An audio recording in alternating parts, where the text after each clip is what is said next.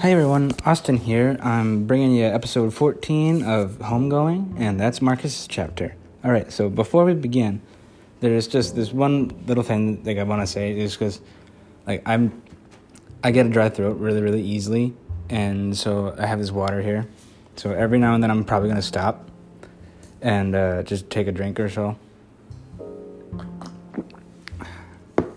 All right, now what we're gonna be talking about today.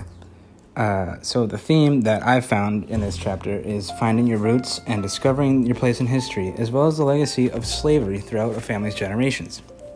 Okay, so some specific things that I noticed while reading this chapter was that as a young child, Marcus was deathly afraid of an elderly white couple. And that got me thinking because Sonny was absolutely enraged at white people because of the system that he got put through. Because, I mean, wouldn't you be pissed off if somebody basically worked you to death. All right, and another thing that I noticed was that the neck the necklace, which we've seen throughout the entire book, is also a really big part of this because it's part, a really big part of Marjorie, and she's also a very big part of this chapter. Another thing that we got going on is that both Marcus and Marjorie have to face their fears at some point during this chapter. All right, and so Marcus is one of the first people in his family to be able to go to college, and he's what you would consider a scholar. And he's studying the convict leasing system, which Sonny was convicted by and abused heavily by. But Marcus also realizes there is far more surrounding this system, systematic oppression in America than just that. And also, Marcus is terrified of water, which to me didn't make quite that much sense, but now looking back at it, yeah, it really does. And Marjorie is also terrified of fire, which is kind of ironic because both of them come from a long line of people who either were represented by water or fire. Whether that be a good thing or a bad thing, that's up to us as the readers to figure that out. All right and some comparisons that I've noticed with this is at points Marcus shares Sonny's anger at the hypocrisy of the law, which is a quote from page 289 and it just connects to Sonny's chapter because obviously we know that Marcus is his son and he shares a lot of his father's traits. And cuz with the anger and everything like you just near the end of the chapter there's a whole long list of things that he starts going into, like the heavy use of crack and cocaine and other drugs, heavy drugs like that, and the war on them at that time. Uh, is, and he's also got there's a huge connection to Esi and Effia back in chapter one and two, where there is this man that isn't named in Marcus's chapter that he sees like with a machete, and it's kind of like he's got a vision looking into the past so, like, he sees where he's from. And that just makes a lot of sense to me.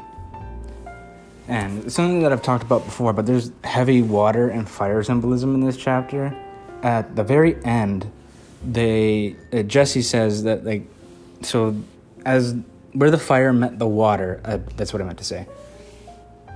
That I believe is the place where all the torment from history or from slavery's effect on the family's history, uh, that it start it just starts to dwindle there, and that's where it stops and where their healing can begin. Because at the very end, Marcus is able to just jump right into the water, even though he was even terrified of taking showers. And I mean, whoever has heard of being able to be afraid of taking a shower? Because I mean, I haven't. But anyways, some organizational things that I noticed that Gyasi uses. Um, she uses a spiraling tone in the middle of Marcus's chapter, like what I was talking about with the war on drugs and all the different things he has to go into to explain the oppression that he and his family had faced up until this point. Also, Gyasi also uses the symbolism to connect both Marjorie and Marcus, which therefore connects both families together as a whole. Like because throughout the book it hasn't really seemed like they've been tied very closely together but they have been and that really really is driven home in this chapter and it really just sums up the entire book in like this very last chapter, and it's just these symbolism that I've noticed is just they really work with this character with these people. I mean, I'm not saying that these aren't actual things that happen because I mean, you know, slavery did happen. Um, and because like throughout each individual story, this connects them all back to Fia and Esi. All right, and like another key quote that I've noticed from the book was that it was one thing to research something and another thing entirely to have lived it, meaning that Marcus hadn't lived through slavery because he's in our time now, like the current modern day. Uh, and he didn't have to go through what everybody else has had to go through.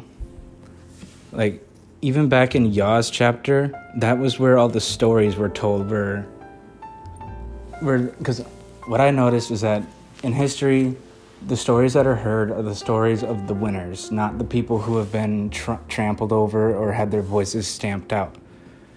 That is also heavily implied in a lot of these chapters because it's just it's just something that like history doesn't smile upon people who where was I going with this? I, I had had I literally had it, but it doesn't smile upon the people who are crushed by somebody's basic okay so basically like slavery oppresses their voices up until a certain point because that's when they realize that slavery isn't what defined them or their family it's that they choose what they can do with their lives it's their choice which is a heavy theme in the entire book itself and also in this chapter because it's just amazing how this book has played out so far. I really actually I just really loved the, reading this in its entirety. It just really shows me personally. I don't know if it connects to any of you guys, but like it just really opens your eyes to other people's like what they've had to go through, like where they come from. Like people always say that you can't judge somebody just because of how they look because you'd never know what they go through and it's just i just think that this is a very well written chapter I've honestly just love the book um and okay but i almost forgot one last thing before we wrap this up. There's one last theme that i almost forgot to talk about and that is going home. So, the confronting their fears, both Marjorie and Marcus have to face their fears of fire and water in this chapter. And it just really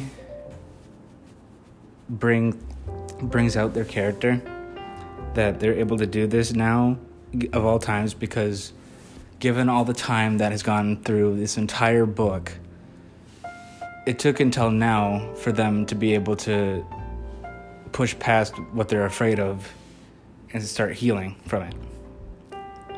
Because getting angry and just keeping all that anger is not dealing with it. It's just pointing how pointing your feelings at a, at something just to feel better. But they're actually dealing with it. And that's just amazing. I just I honestly really don't know how to wrap this up here. Like, cause I could keep going on and on and on and just keep saying the same stuff. But altogether, this is just a really nice chapter to end the book with. Even though it was kind of just vague with like Marjorie giving the necklace to Marcus, but that's literally the symbolism of going home. She's given him the ancestral thing that has gone through so many generations, and it now ends with them. And that's basically what I took away from this. I hope you guys learned something today. I, I sure did, because I didn't even know what the heck I was talking about most of the time. But I, I felt like this was right. So thank you guys for listening, and have a good day. See ya.